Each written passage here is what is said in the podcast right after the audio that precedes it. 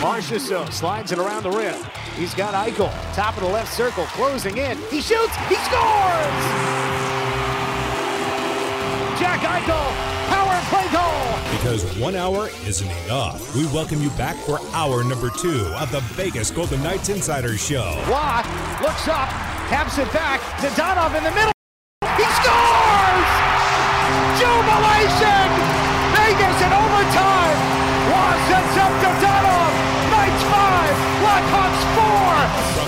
Chevrolet Fox Sports Las Vegas studios and live at lvsportsnetwork.com with your hosts Darren Millard and Ryan Wallace. Hour number two rolling along here at the Underground Lounge inside the Oyo Hotel and Casino. Come down, say hello. I don't bite, I promise, even though I can be prickly from time to time on the radio. Um, we're giving away a pair of tickets Vegas versus Washington later on this month. That's right, the, the return of Alex Ovechkin to T Mobile Arena, where he arguably achieved the greatest thing that he's ever achieved in his professional career. But more on Alex Ovechkin in one timers. I promise you, we will get there. But you need to get here to the Underground Lounge the Oyo Hotel and Casino. $3 Bacardis, $3 New Amsterdams, $3 Jim Beams, Bud Buckets, 5 for $10. It's the Strip's only 24 7 $1 blackjack. I mean, what could be better than that? Not very many things. $1 blackjack. You can be a big winner and it's not going to cost you an arm and a leg to do it. Closest free parking to the MGM Grand Garden and T-Mobile Arena. You know what that means? Time to pregame for the Vegas Golden Knights. You want to do it here at the, at the Underground Lounge. Also, just kind of a, a, personal thing because I'm here every Monday, four to six, with the Vegas Golden Knights Insider Show.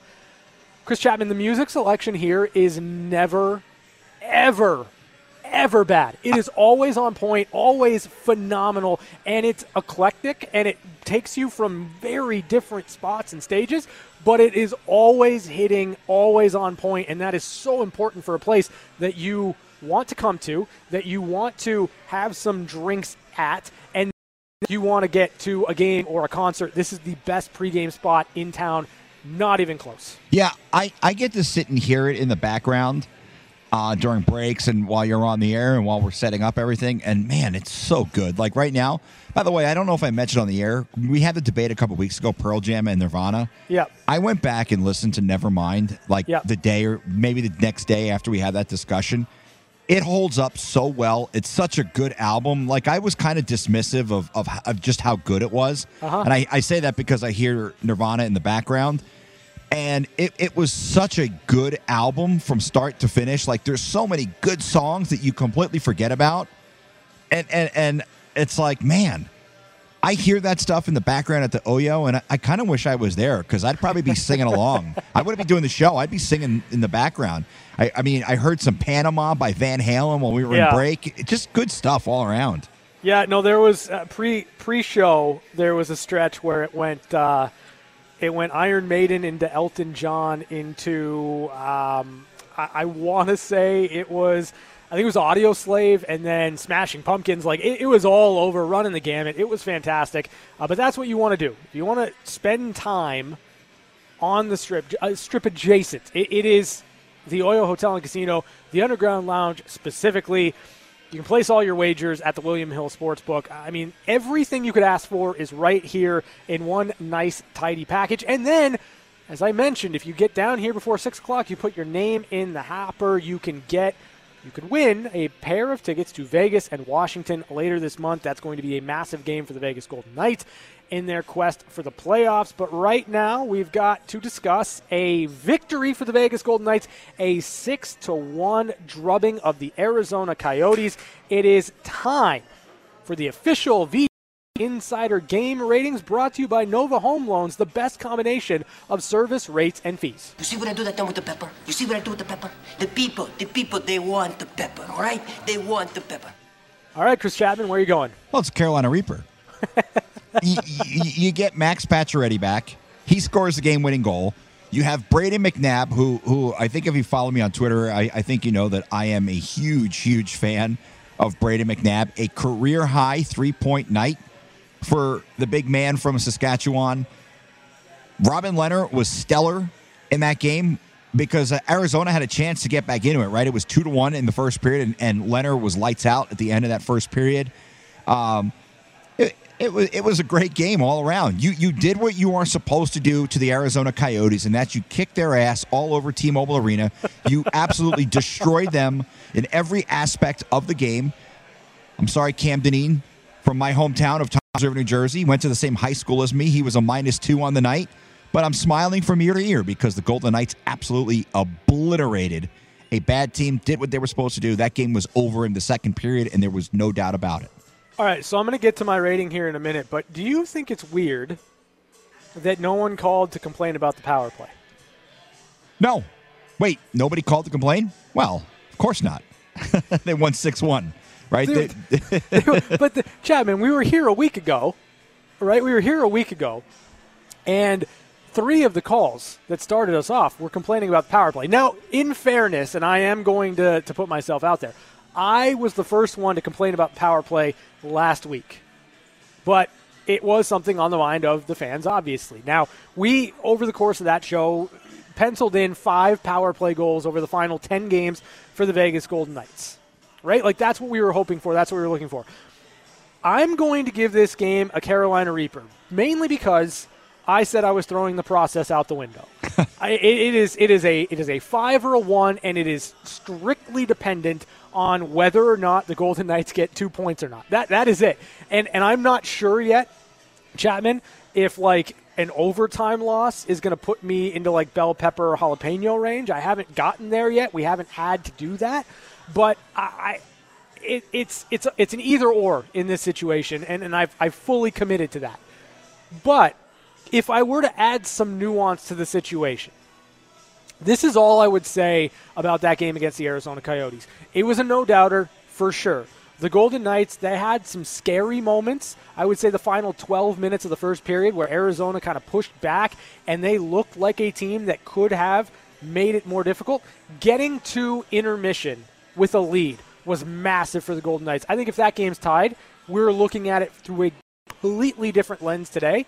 And then the ability to come out first thing in the in the second period, score a goal, settle in, and then blitz them in the third period.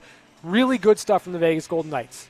I'm not I'm not going to abandon my process, but I am going to sit here and say that at one point in that game, I think the Golden Knights were up four four to one or five to one. They had a power play opportunity, and I said flat out, I don't want them to score. I don't want you to waste one of your five power play goals that you're hoping to get down the final 10 games in a game where it's a no doubter. I would rather the Golden Knights get a power play goal in a game where it means something, and there's going to be few and far between, and that part is the part that I want to really hone in on here. Um, that bothers me about the game against Arizona because the Arizona Coyotes are terrible on the power play, and the Golden Knights got one shot through three opportunities. Well, the reason you don't get calls is when the team's winning and they win 6 1, people aren't going to call and complain about power play. If they lose that game 6 1 and they have an abysmal performance on the on special teams against Coyote, all of a sudden things things change. But Chris, Chris, we were here a week I know, ago I know. on a five-game win streak, I know, I and we were talking about the power play, which I was like leading the charge because guess what, Chapman? you They weren't going not, in positivity alley that day. They have not scored a power play goal since last week. Yeah, well, I guess we'll see what what happens this week because I think if if they lose two of these three games and the power play is no good, Monday the phones are going to be lit up with people calling to complain about the power play. Yeah, I was fully expecting to get at least a call in this for in the first segment today about the power play. I really was because again, when you factor in the opponent, it being the Arizona, Arizona Coyotes who are terrible on the on the penalty kill, and then the Golden Knights certainly had moments earlier on in the game where they could have put it away and they didn't do it. uh, They weren't effective on the man advantage, and it didn't look particularly dangerous. I think that's the only thing I'm going to pull. Like if I were if I were looking at this without nuance and I was focused in on the process, the power play would knock me down at least a percentage point. But we're not playing that game. My official game rating is a Carolina Reaper. That's two five out of fives. Uh, do you want to you and I come to an agreement on what we think Millard's choice would be for this? Well, I think it's a no brainer. I think he would have made it five for five or five three for three on the five out of five. All right, Um, so yeah. honorary honorary game rating from Darren Millard is a five out of five. So the Golden Knights pick up a, a clean sweep of our game rating brought to you by Nova Home Loans, the best combination of service, rates, and fees. So, good news for the Vegas Golden Knights going into Vancouver tomorrow is that Mark Stone practiced today. Um, I find this really intriguing. And I'm going to go back to something Pete DeBoer talked about after the game against Arizona, where Max Pacioretty and Chandler, Steve, Chandler Stevenson anchored the third line for the Vegas Golden Knights, and it was a matchup nightmare all night long for Arizona. Mark Stone practiced today in a blue third line jersey with Chandler Stevenson and Max Pacioretty. Chapman, can you imagine what this team could do if that's legitimately your third line? Well, and, and I think it might be something that you would lean to because we know that those three guys play extremely well together. Chandler Stevenson, by the way, I mean, I, I don't think there's an award for, for player who's come out of nowhere and just absolutely exceeded your expectations, but Chandler Stevenson would be at the top of that list because you look at his point totals for the season, he's done it largely without Mark Stone and Max Pacioretty. So you, you add the three of them together. That is because I- I'll be honest, I don't think you break up Dadonov and Jack Eichel. I, I think there's a lot of chemistry that those two have developed, and I like the way that the misfit line, minus Reilly Smith, is played. I, I, I it's it's terrifying to think that that could be a third line. Imagine you're the Edmonton Oilers or you're the Vancouver Canucks, and you're like, oh crap, that's their third line. Uh, uh, most teams would have that as their first line. So it's certainly something that at least until you can ease Pacioretty and Stone back into the the, the, the a full game and, and a full you know set of shifts for a game, I, I think that's probably not a bad idea for Pete DeBoer. So that's the interesting thing, right? Because after the game against Arizona, Pete was asked specifically about the ability to have Pacioretty and Stevenson on your third line and what that was able to do in creating mismatches. And Pete said, yeah, you know, down the middle, if you've got Jack Eichel and William Karlsson and Chandler Stevenson, and whether it's it's Chandler Stevenson, whether some nights it's Jack Eichel, uh, you can create mismatches. And and I think the point that makes the most sense to me is we understand this has been a tough season health wise for Max Pacioretty and for Mark Stone. If you can get those guys back into the lineup and you don't have to lean too heavily on them 18, 19, 20 minutes a night, and you can manage that load down the stretch, it puts you in a really good spot and it allows some of your smartest players to go out there and create some opportunities against opponents, players they ordinarily would not be going up head to head against. And on the other side of it, too, is if you wanted to make that line a specialist line, if you wanted to lean into what Mark Stone does defensively and use that to your advantage in shutting down the opposition's best players, you could do that, and it frees up Jack Eichel, it frees up Jonathan Marchessault, it frees up right now putting the puck in the back of the net for you. I, I think that the depth you might get from Mark Stone returning to the lineup and being able to play in different spots is going to be massive for this Golden Knights team. It's not a perfect situation because you're still missing players, even if Mark Stone gets back in the lineup tomorrow. But it's certainly better today than it was at any point last week for the Vegas Golden Knights. Yeah, it's it's a really, I mean, eh, the the the advantage here is we're we're to the point now where if you get Mark Stone back and he's fully healthy, and you have a fully healthy Max Pacioretty, you're to the point where you've got to sit guys who've been playing pretty well for you. That's a good problem to have because look, let's be honest, Jake Leschyshyn and, and Jonas Rondbjerg, they haven't lit up the the scoreboard, but they've done a lot of the little things that have helped this team win games. You know, you, you run into where do you put Mattias Janmark now? Keegan Kolesar, Nick Wow. Where are those guys all going to play? Michael Amadio. So it's it's a good problem to have for the Golden Knights where you you have this this situation where you've got a lot of good players.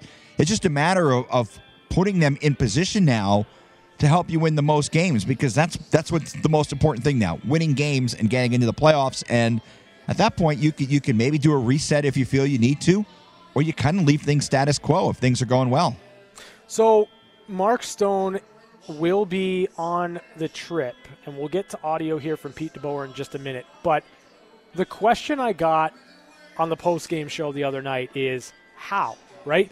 Mark Stone's on LTIR. The Golden Knights have just $5 million in the salary pool that they could utilize. Mark Stone, we know, makes $9.5 million. So you have to clear somewhere in the ballpark of $4.5 million.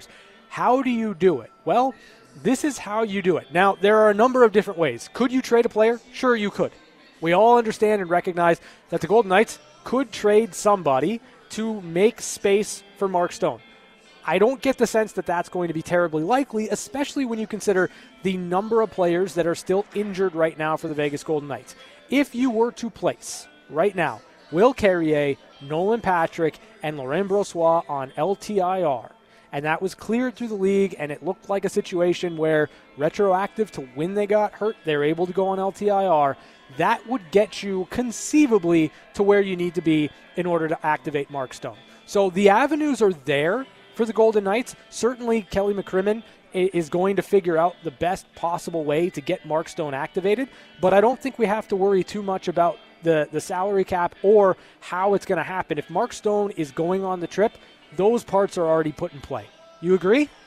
I absolutely do. Yeah, and, and look, I, am of the I'm of the mindset that if Mark Stone is traveling, he is going to see the ice in one of these games coming up. I don't know which one.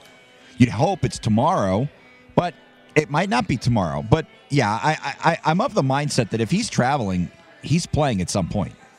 All right, so Pete DeBoer was asked today after practice uh, about Mark Stone's return and whether or not he might get into game action soon. Yeah, there's guys out there that I don't even recognize. I got to reintroduce myself to. Uh, no, it was nice. It's nice. It's nice to get, you know, that's as close to our group as we've had in a long, long time. So uh, obviously, you know, he's a critical piece for us, and uh, you know we've missed him. So even to have him out there, even if he's not, you know, at 100% and full game speed. Uh, um, it's nice to have him back and integrated with the group. Uh, no, it's a possibility. We'll see. We'll see. I would call it a game time. He's going to travel with us, and we'll make a decision then. Game time decision tomorrow against Vancouver. Gut feeling, Chris Chapman, does he play? Not tomorrow. I I, I, I think we're probably going to be a game or two away from seeing him. Although there's always the, the mindset look, if he wasn't going to play, why would he travel to Vancouver? You could just have him take a, a, a charter flight or a, a, a private jet up to Edmonton if he wasn't going to play in that Edmonton game. I think you bring him on the trip because it gives you a boost mentally in a game that you absolutely need it, which is tomorrow night. Because I kind of feel like for, for Edmonton or, or for Vancouver, if you beat them, their season's over. Sure. You, you eliminate them from playoff contention. It's a four point swing for both teams. So I think the mental aspect is he's there, and you know, all right, if we get over this hump, we're going to have him for at least one of the games in Alberta, if mm-hmm. not both. Yeah. So I think you bring him along for the mental of tomorrow night, and then physically, I think you probably see him most likely in Edmonton, maybe less likely in Calgary, because I think he's going to play in Edmonton. I think Mark Stone is going to play tomorrow because I think you want a game under his belt before you go into Calgary.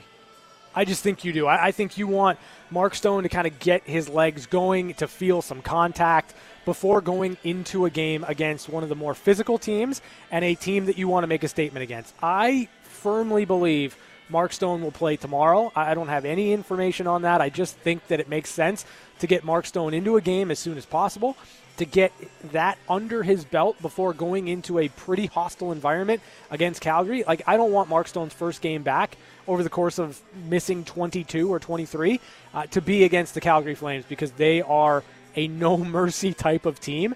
And there's there's just too much without a tune-up that I don't like about that situation. Yeah, and I, I, obviously have that backwards, saying that the Edmonton game is is, is the first. Um, it's obviously Calgary on Thursday and then Edmonton on Saturday. So you, you got that first game in the Saddledome. I believe his brother still plays for Calgary, right? M- M- uh, Mike? Yes. He's, so, you know, that, that that's always an interesting aspect of it, too, right? His brother is, is a member of Calgary Flames, but that's a team where there's always been a little bit of hostility even though it's not really a, a, a, game that we look at as a rivalry or a team that we look at as a rival of the Golden Knights, But certainly, you, you, you look at the history of Matthew Tkachuk, especially coming into T-Mobile Arena. Um, you know they're they're so good on so many levels. I think you and I both were on the page pretty early that they were going to be a force to be reckoned with in the Pacific Division.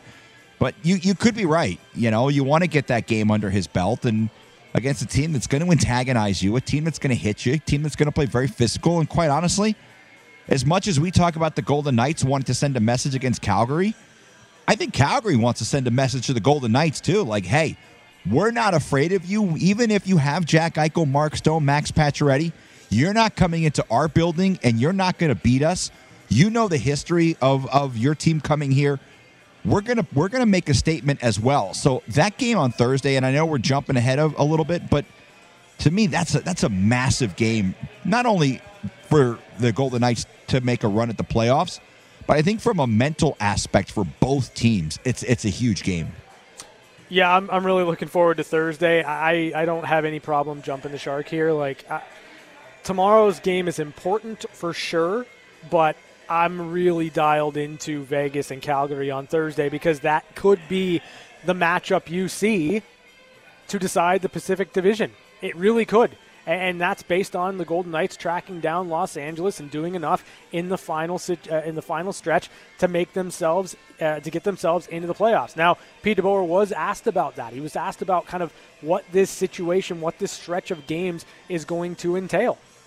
We all know the situation, so um, you know I, I will say we're not going to make or miss the playoffs in the next five days. Um, so I think, however it goes, we've got to make sure that we manage uh, the fact that, um, you know, I think this is going to come down to the last couple games of the season, and uh, you know, we've just got to take it night by night, and you know, at the same time, we're probably not going to run the table, so you know, we've got to handle the highs and lows of what's going to come at us here over the next three weeks the right way. The ability to compartmentalize is fascinating to me when it comes to professional athletes. The fact that the Golden Knights were able to put out of their mind that really, really tough outing against the Vancouver Canucks and come back with an a really dialed in, solid effort against the Arizona Coyotes speaks volumes to that. And I think Pete hits it right on the head for me. Um, there are going to be highs and lows. There are going to be wins and losses. There are going to be situations where the Golden Knights get knocked down in this stretch, and it feels like you're not gaining any ground. And that's the most important thing to have dialed in uh, beyond X's and O's, beyond your game. The, the mental toughness you have to have in order to win in the playoffs, the ability to turn the page like that at the snap of a finger has to be there. And the Golden Knights are getting that down the stretch here in the regular season. Yeah, I think one of the things we don't talk about enough with Pete is how he he, he has a little bit of a philosopher aspect to him. Like he he analyzes situations extremely well. He's able to break things down very simplistically to to novices like like myself to where you understand exactly what he's saying and and he's exactly right.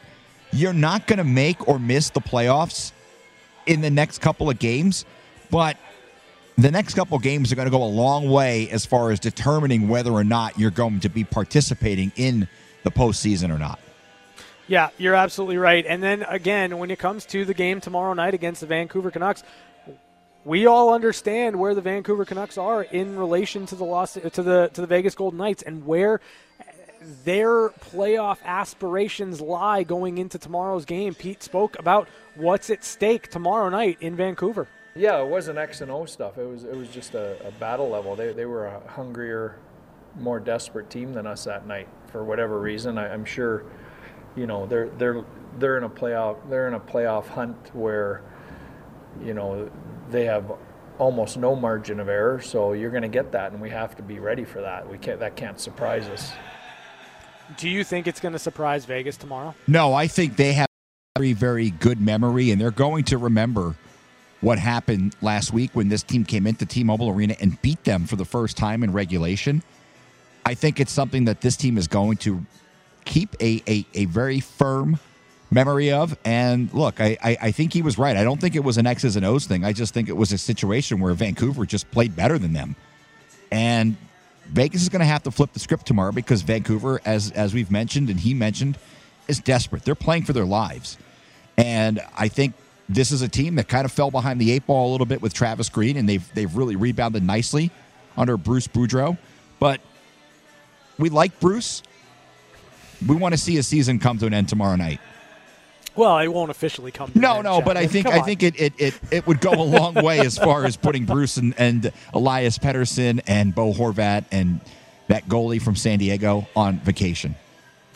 Why, why are you so down on Thatcher Demko? I like don't Thatcher. Demko, dude. I I, I, don't talked to him at the All Star game. He was so cool to talk to. Now I know why why a certain former NBC broadcaster was madly in love with him because he's just such a cool guy. So against Vancouver, like Elias Pettersson was the best player on the ice, right? Like we, we can all understand that and, and recognize that. To me, I'm interested to see if there are any adjustments that the Golden Knights make tomorrow night against the, the Canucks because for Vancouver, they were able to stretch the zone a little bit, and I don't mean like stretch the, the neutral zone or anything like that. It wasn't so, so much in transition or, or fast breaks or, or or that of that ilk, but it was inside the zone. You see it a lot from say the Colorado Avalanche, where Nathan MacKinnon will play intentionally higher up in the zone, like but, but closer to the blue line, and it pulls defenders away from the net. It creates a lot of confusion. I'm curious to see if the Golden Knights are going to defend in their own zone, maybe a little bit differently uh, than they did the last time they played the Canucks, because Vancouver was able to get pucks in deep. They were able to go to work on the forecheck. They were able to kind of go low to high and then find seams for backdoor tap ins. And if the Golden Knights don't clean that up, that is an X's and O's aspect of the game that will come back to bite them tomorrow. Well, and I, I think the thing is you can't allow some of their guys like Brad Richardson to beat you. I, I, I think the fact that you know he was one of the guys who put a puck in the net last week. That's you know it's like what does he have three goals on the season? That's not a guy you can allow to beat you. The one guy for me who I think kind of stirs a drink for the Canucks. You mentioned Pettersson, but I think it's JT Miller, and that's a guy who, who I think is the key. If you can slow him down and prevent him from doing his thing, I think you go a long way to beating the Vancouver Canucks, despite the fact that they have so much young talent. I think JT Miller is the guy who kind of, like I said, stirs a drink for them. So, what's your what's your thought then on this road trip? Because I, I know we, we talked about it, it with with the callers earlier on today, but I I'm looking at this road trip. I think you need five or six, right? Like in order to really control your own destiny, especially with the news now that Drew Doughty is out for the rest of the regular season and the playoffs for the Los Angeles Kings, there is an avenue, there is a, a, a chance, a, a path clear for the Vegas Golden Knights. I think you need five out of six on this three gamer. What say you, Chapman? I think you need four. I think four out of six is, is good enough. Um, five would be great. Six would be amazing.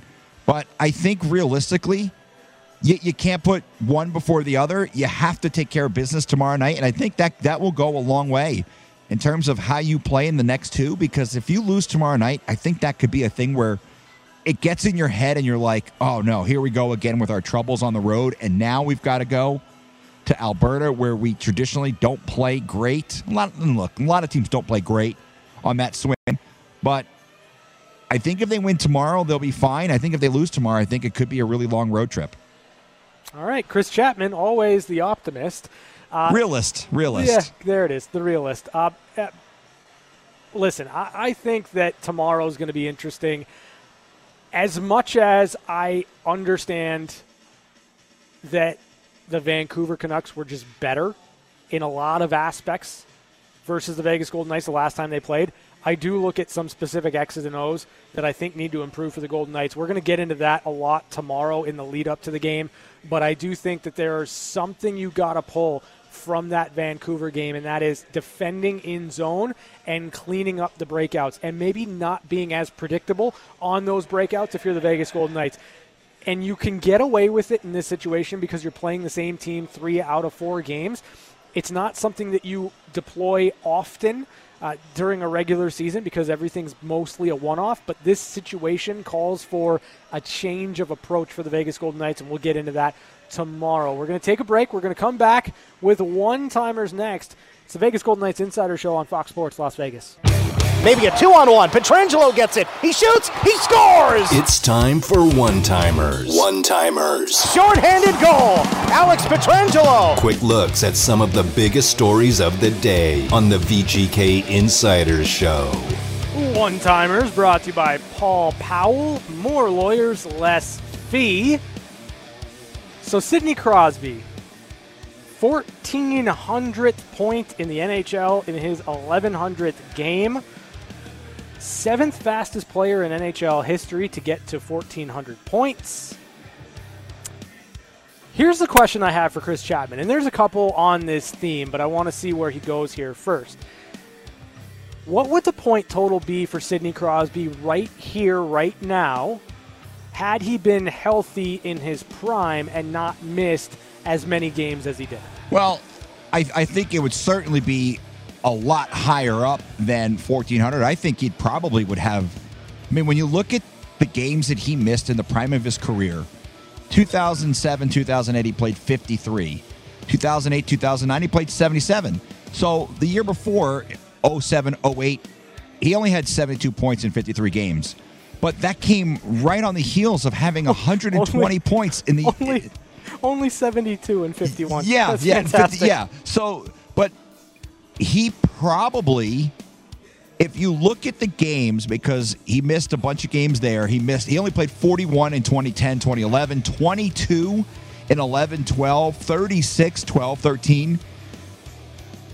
That's the prime of his career. Yeah. And in the seasons where he played a full complement of games during that stretch, which there were five of them, he had over 100 points in every single season 120, 102, 103, 109, 104. He probably realistically has probably close to 200 more points. Yeah, I, I, I- I know that's that's a high number, but No, when, you- when you look at the production, I mean, this is a guy who should probably have at the very least 1,550 points, if not 1,600 points. So that's kind of where I'm at, right? Like I, I looked at, you know, to me, the 2010 2011 season where he's got 66 points in 41 games, 32 goals, 34 assists, like that to me was a season where he was tracking to hit 135 points, and I think he was going to get there. I do. And then when you when you look at those years missed, those games missed, you're you're looking in the ballpark of like 150 games. For context, for context, Alex Ovechkin has three more points in 167 more games played than Sidney Crosby. If you do the math, 167 divided by 82, that is two full seasons more of games that Alex Ovechkin has been able to play over the course of his career than Sidney Crosby. And I'm not like faulting Ovechkin because he's been healthier than Crosby, and I'm not dinging Crosby because he got a concussion and it took him a long time to get back. My point is, Sidney Crosby would be in a class all his own from a point production standpoint had he not been injured. Like we look at Alex Ovechkin, and he's in a class all his own when it comes to goal scoring. He is going to go down. I firmly believe this because I do think he's going to chase down Gretzky. I do think he's going to get that record. So when all is said and done, Alex Ovechkin is going to go down as the most prolific goal scorer in NHL history. Well, until Auston Matthews breaks his record. But we'll get to Auston Matthews in a minute. Here's the thing Sidney Crosby would be in that echelon. He would be on his own pedestal from a point production standpoint, if not for the injuries. I think he's pushing 1650 if he was healthy, and I legitimately think that if Crosby was was in games in his prime, putting up the numbers that we were seeing, we're talking about a player that could he get to 2,000 points. I think that's how good and how dominant he's been throughout his career, and I think the question is, can Alex Ovechkin potentially the best goal scorer to ever play the game, be the second best player of his generation? I say very easily he could because that belongs to Sidney Crosby. Yeah, I, I agree with you. I, I do think as good as Ovechkin is, and, and look, I, I love Alexander Ovechkin. I, I don't think it's a secret um, that I'm a huge, huge fan. But when you look at everything as equal, and, and I know it's tough because of all the games missed, but Stanley Cups, Sid's got more. And I understand maybe Sid played with a few more Hall of Fame players than Alexander Ovechkin did, but it's not like Alexander Ovechkin's played with bums. his entire career. I mean, John Carlson, probably not a Hall of Fame player, but a Hall of very good player. Evgeny Kuznetsov, maybe again, not a Hall of Fame player, but he's got a long way to go. Hall of very good. Alexander Ovechkin's played with some really good players. Tom Wilson, as much as people hate on him, he's a really good player. I don't think there's that stark difference in terms of which guys played with better players as, as a lot of people would make it out to be. Because Alexander Ovechkin's carried teams with some really good players. Sidney Crosby's just beaten them more times than not in games that matter in the playoffs. And I think that's something you have to look at. Like, all right, when these two teams played, or when these two guys played when it mattered most, which guy was on the right side of, of, of the score column? And in more times than not, it was Sidney Crosby, in large part because of Sidney Crosby. Well, that's the big thing for me. He made everyone around him better, right? Like when you turn Chris Kunitz into a bona fide first line guy, when you're able to do that time and again with with players that you don't expect Sidney Crosby to play with, Pascal Dupuis, and which is a thing that actually happened. Um, Sidney Crosby with, with Teddy Blueger. yeah, Sidney Crosby with with Jake Guentzel, and Jake Guentzel's been a player for sure. But I mean, Sidney Crosby is the type of player that makes everyone else around him better. Uh, to me, you're talking best player. It's Sidney Crosby. I don't think it's particularly close. And the only reason it maybe appears closer than it is is because Crosby missed so much time in his prime. Let's keep with the Penguins, but switch superstar players. Evgeny Malkin will have a hearing today for cross checking Marc Borowiecki in the face.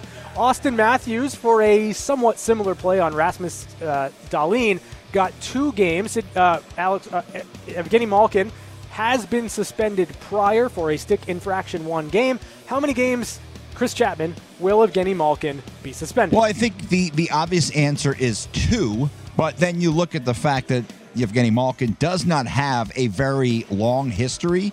Um, he's only been suspended one other time in his career. However, it was a similar incident with a high stick. Um, I'm trying to remember who it was that he. Oh, he hit Michael Raffl of the Flyers in the face a couple of years ago, 2019. So three years ago, the only time over Malkin's 977 career game stretch where he has been suspended. So sticking infraction. My initial thought was two, but when you factor in he's got a prior history, maybe he gets three. Yeah, I, I, don't. three, I don't think anything more than that. I think three would probably be the high end. I think two is probably more likely.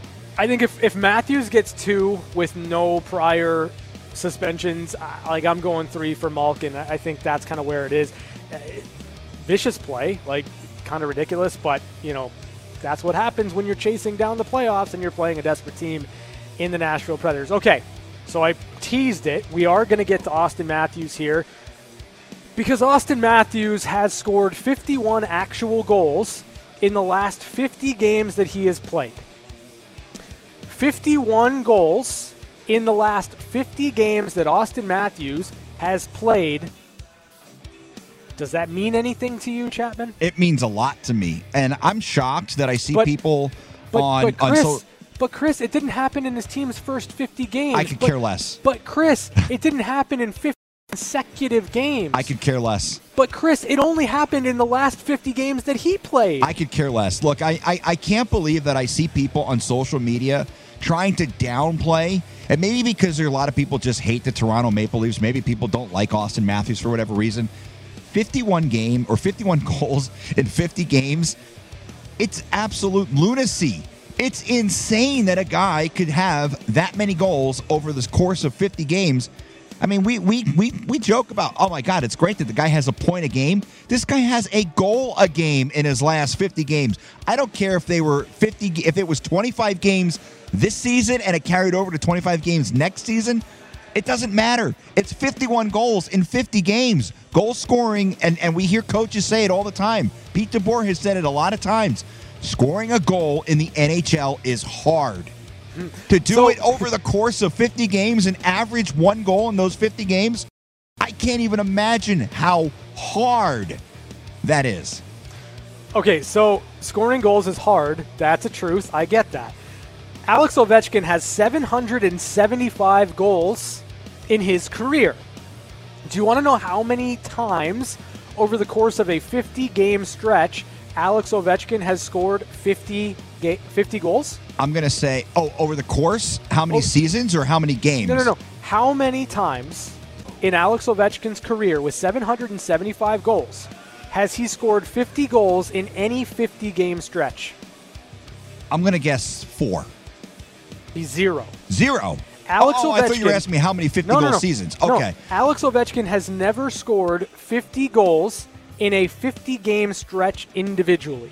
He's never done it. I can't imagine a lot of players have, at least in this era. Maybe go back to like the 80s. This you hasn't guys been like done. Mike Bossy, but This hasn't been done since 1995. Auston Matthews. was it, Lemieux? Yes. Okay. Auston Matthews scoring 51 goals in his last 50 games is an accomplishment. Is it the arbitrary accomplishment that we have decided has to be the definitive 50 goals in 50 games? No, it's not. Did it happen in the first 50? No. Did it happen in 50 consecutive? No, because Auston Matthews was suspended and missed some time. Has it happened on the heels of this guy having wrist surgery in the offseason? Yes. Yes, it has. Auston Matthews is simply the best goal scorer in the game right now. No disrespect to the eventual best goal scorer in the game, Alexander Ovechkin. No one's putting goals in the net with the proficiency of Auston Matthews right now. And I think that if it happened in 50 consecutive, if it happened in the first 50, if it happened in 50 over the course of the team playing 67, I don't care. He's averaged a goal a game over his last 50 played. Let's celebrate that because you know what? That's fun.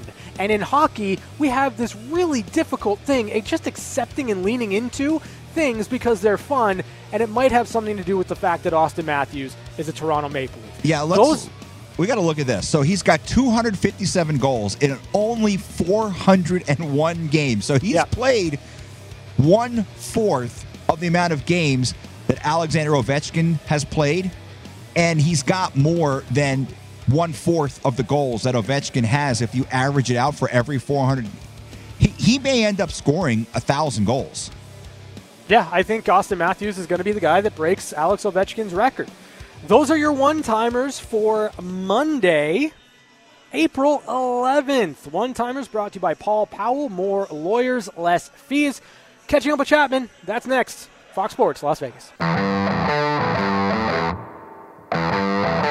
When the guy wouldn't stop talking, we had no choice but to give him his own segment. It's time for Catching Up with Chapman. I know on this show we, we kind of like to, well, we like to have fun and talk about things that are fun.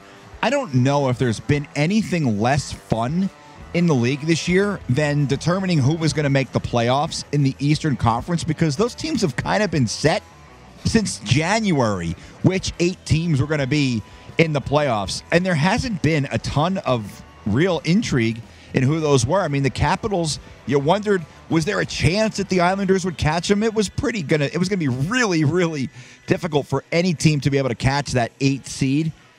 That being said, I have zero idea who is going to come out of the East in terms of representing them in the Stanley Cup final. My gut tells me Tampa, but it could be any one of those teams that I, I, I feel safe saying that it won't be the Capitals. but of the seven teams, I, and, and I'm not, despite the fact that I love Gerard Gallant, I like, I really, really enjoy watching Mika Zibanejad. I don't think the Rangers are quite there yet. So maybe that's six teams or two teams that I have no no confidence in. But the other six, are you going to discount the Penguins? Are you going to discount the Leafs? I know they have problems with the goaltending, but they've got a guy who probably should win the Hart Trophy. In Auston. Matthews. Chapman. I, I, I can't pick one. I'm going to discount the Toronto Maple Leafs. If This could up- be the year. if they end up playing Tampa, Oh. um, I'll I'll discount them. But that'll you're right. That'll end up being the year that Toronto goes on a little bit of a run. So uh, as long as they don't have to play Boston, I think Toronto's going to be happy. That's going to do it for us here. Thanks for listening. We'll catch up with you tomorrow before a big time game, Vegas and Vancouver. That's tomorrow, right here on Fox Sports Las Vegas.